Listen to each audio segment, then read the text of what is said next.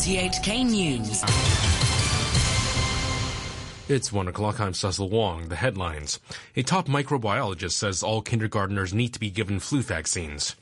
New figures show developers started work on just 2,000 flats over the last quarter of 2018. That's down 74% year on year. And pandem- Pandemocrats say they're still hoping to convince the government to cancel a planned change in eligibility for elderly welfare. A top microbiologist says Hong Kong needs to start vaccinating all kindergarteners against the flu. And the current outbreaks, which have forced the government to suspend classes at all kindergartens and childcare centers from tomorrow, reflects a failure in the city's healthcare system. Dr. Ho Pak Leung says the early closure should really have been ordered a week ago to slow down the spread of flu, because officials shouldn't have only focused on the number of flu cases, but the city's overcrowded hospitals as well. There is a need for us to rethink how we should implement a better primary healthcare system. In particular, how to vaccinate children attending school, especially those in kindergarten and primary school. Looking at the result from the pilot scheme of outreaching teams going to schools to give influenza vaccine. This seems to be a highly effective uh, strategy. So I hope the government will uh, seriously consider expanding the service to not only all the primary schools, but also uh, all the kindergartens and daycare centers uh, in the coming year. New government figures show developers started work on just 2,000 flats over the last quarter of 2018. That's down 74% year on year.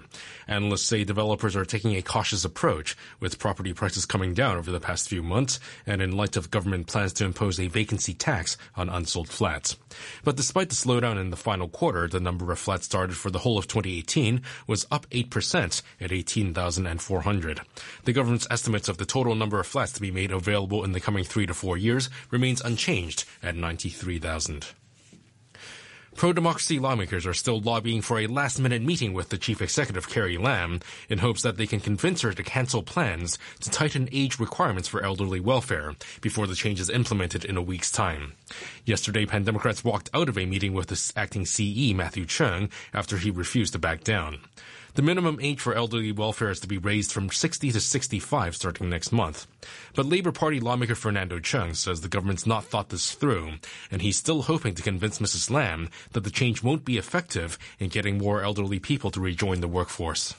It is apparent to us that uh, Matthew Cheung could not make the call. The call was rested with Carrie Lam herself, um, and that I think she still has time to meet with us prior to February 1st. And we still want to make that uh, last bit of effort to try to stop this draconian measure. Customs officers have arrested a man for allegedly trying to smuggle in almost 2 million cigarettes from the mainland, hidden inside portable toilets inside the lorry he was driving. The 54 year old suspect had declared that he was only bringing in nine portable toilets, but officers at the Lok Ma Chau checkpoints quickly found the undutied cigarettes worth almost $5 million. Here's Divisional Commander Brian Chen. The syndicate using two uh, uh, empty mobile toilet as a, as a cover and then the, real cigarette is inside between the, the, seven units of mobile uh, toilets. So that's why. But actually, we, we have advanced technology uh, equipment. For example, the X-ray machine and, and display in the monitor. Uh, there are two density and, color showing the, the differences because the empty and filled with cigarette is differences. So that's why we open examination the seven units and we found the cigarettes.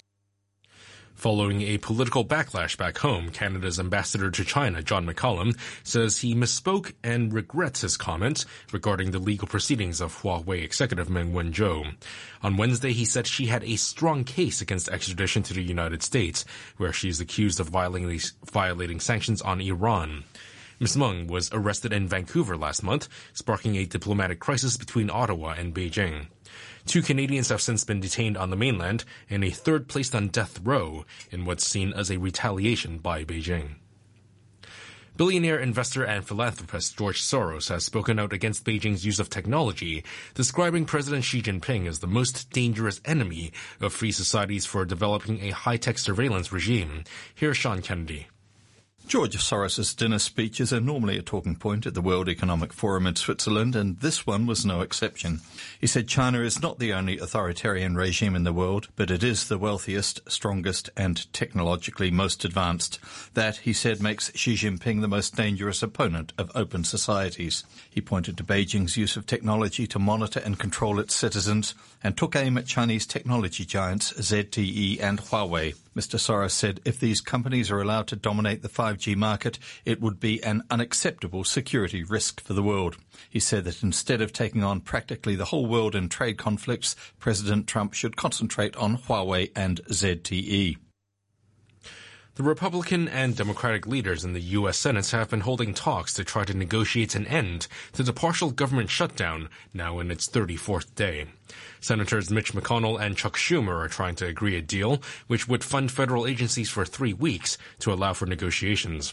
President Donald Trump, who's insisting on funds for a border wall with Mexico, says people affected by the shutdown still support him. Many of those people that are not getting paid are totally in favor of what we're doing because they know the future of this country is dependent on having a strong border, especially a strong southern border, because we have tremendous violence and crime coming through that border.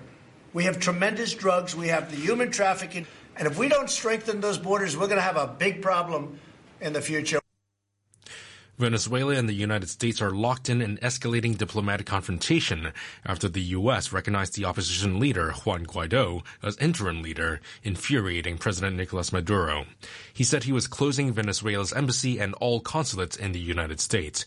He accused President Donald Trump of trying to engineer a coup.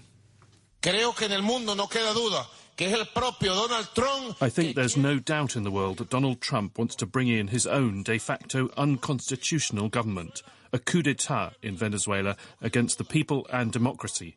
Let there be no doubt that Donald Trump, in all his madness, believes himself to be the world's police, that he believes he's the boss of Latin America and the Caribbean. Washington has ordered all non-emergency personnel to leave Venezuela. The Secretary of State, Mike Pompeo, urged members of the Organization of American States to recognize Juan Guaido as Venezuela's interim president and called for his protection. The regime of former President Nicolas Maduro is illegitimate. We therefore consider all of its declarations and actions illegitimate and invalid. In light of these facts, we call on Venezuelan security forces to ensure the protection of interim President Guaido's physical integrity and his safety. But the U.S. diplomatic move prompted Russia, Turkey, Mexico, and Cuba to reaffirm their explicit support for President Maduro. The former First Minister of Scotland, Alex Salmond, has appeared in court in Edinburgh. He's facing 14 separate charges, including two of attempted rape, nine of sexual assault, and two indecent assault. The 64-year-old was for decades one of the leading figures in the Scottish National Party, campaigning for an independent Scotland. He led the Scottish government for seven years up to 2014.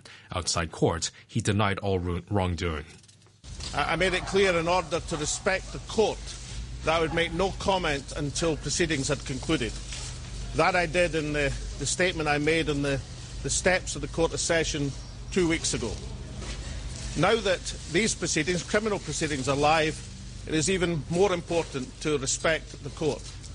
And therefore, the only thing I can say is I refute absolutely these allegations of criminality. And I'll defend myself to the utmost one of Brazil's few openly gay congressmen has said he will not serve a new term because of death threats. Jan Wyllys of the Socialism and Liberty Party is a well-known LGBT rights campaigner. The BBC's Candace Piette has more details.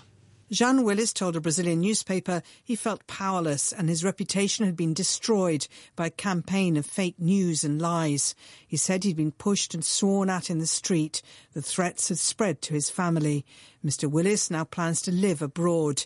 Violence against gay people in Brazil, he said, had worsened since the October election of a far-right president, Jair Bolsonaro. Mr. Bolsonaro had in the past made negative comments against the gay community. Now, the doomsday clock created by the US based Bulletin of Atomic Scientists is to remain at 2 minutes to midnight for the second consecutive year. But it said the major existential threats of nuclear weapons and climate change had been exacerbated during the past year. Professor Robert Rosner is chair of the Bulletin Science and Security Board. We are calling this the new abnormal, a disturbing reality in which things are not getting better. We appear to be normalizing a world in which the risks of nuclear warfare and climate change, unchallenged, are ever more present and are not being effectively dealt with. To make matters even worse, our ability to comprehend and act on these huge risks is increasingly degraded by information warfare that clouds the distinctions between fact and fiction. The clock device, conceived in 1947, represents a message for policymakers on perceived threats to the planet.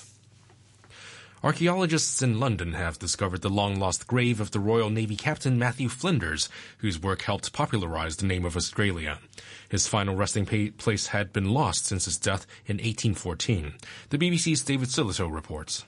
The voyages of Matthew Flinders were landmarks in the history of maritime exploration. He circumnavigated Australia, and his book, A Voyage to Terra Australis, was the inspiration for the country's name. But he died aged 40, just as his book was published. The exact site of his grave was a mystery. The headstone had long since disappeared. Now, 200 years on, archaeologists preparing for the building of the new high-speed rail terminal in London have discovered the nameplate from his coffin. The body will now be moved, along with the remains of 40,000 people buried here, to an as yet undisclosed new final resting ground. Now, a quick look at the market, and a short time ago, the Hang Seng Index was at 27,462, 341 points up on the previous close. Turnover is at $57 billion. And in currencies, the US dollar is trading at 109.8 yen. The euro is standing at 1 US dollars and 13 cents, and the pound is worth 10 Hong Kong dollars and 29 cents. Sports now, and here's our sports reporter, Adam Chung. We start with football. It took penalties to separate Chelsea and Tottenham in their English League Cup semi-final. David Luiz is going to go for glory for Chelsea. Big long run up and he scores. He drives it low. Chelsea celebrate yet another cup final. Chelsea are through to play Manchester City in the League Cup final after beating Spurs on penalties. Chelsea were 2-1 winners in a second leg at Stamford Bridge. More from the BBC's Betty Glover. It was never going to look good for Spurs going to penalties without three significant players. Harry Kane and Dele Alli out until March with injuries and Son Heung-min on international service. Tottenham's Eric Dier missed, then Lucas Moura had his penalty saved by Kepa. It was then down to David Luiz to score the winner for Chelsea to send them to Wembley. Spurs went into the match with the upper hand though, but first half goals from N'Golo Kante and Eden Hazard gave Chelsea a 2-1 aggregate lead at the break. In the second half, Spurs came out fighting and it paid off. A Fernando Llorente goal in the 50th minute changed the narrative of the game and forced it to penalties. Marcello Lippi signed off as coach of China with a 3-0 quarterfinal defeat to Iran at the Asian Cup. It was a sloppy game in Abu Dhabi as all three goals were conceded through defensive errors. The result means Lippi has finished his three years as China coach with a losing record. Through 30 games, the Italian recorded 10 wins, 9 draws, and 11 defeats. Japan beat Vietnam 1-0 and will play Iran for a place in the Asian Cup final. Ritsu Doan won a VAR penalty and converted it for the game's only goal. But Japan defender Maya Yoshida says they were far from their best.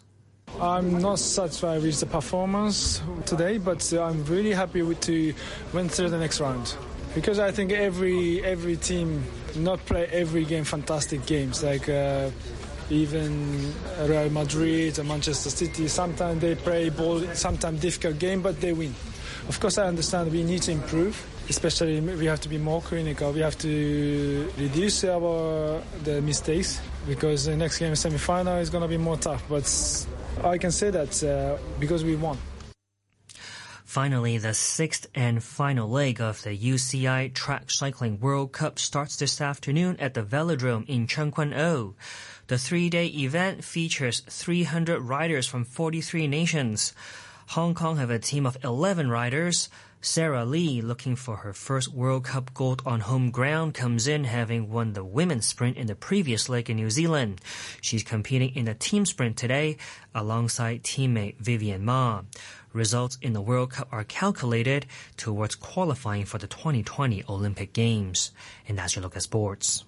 Thanks, Adam. Now to headlines again. A top microbiologist says all kindergartners need to be given flu vaccines, and developers started work on just 2,000 flats over the last quarter of 2018, down 74% year on year. The news from RTHK.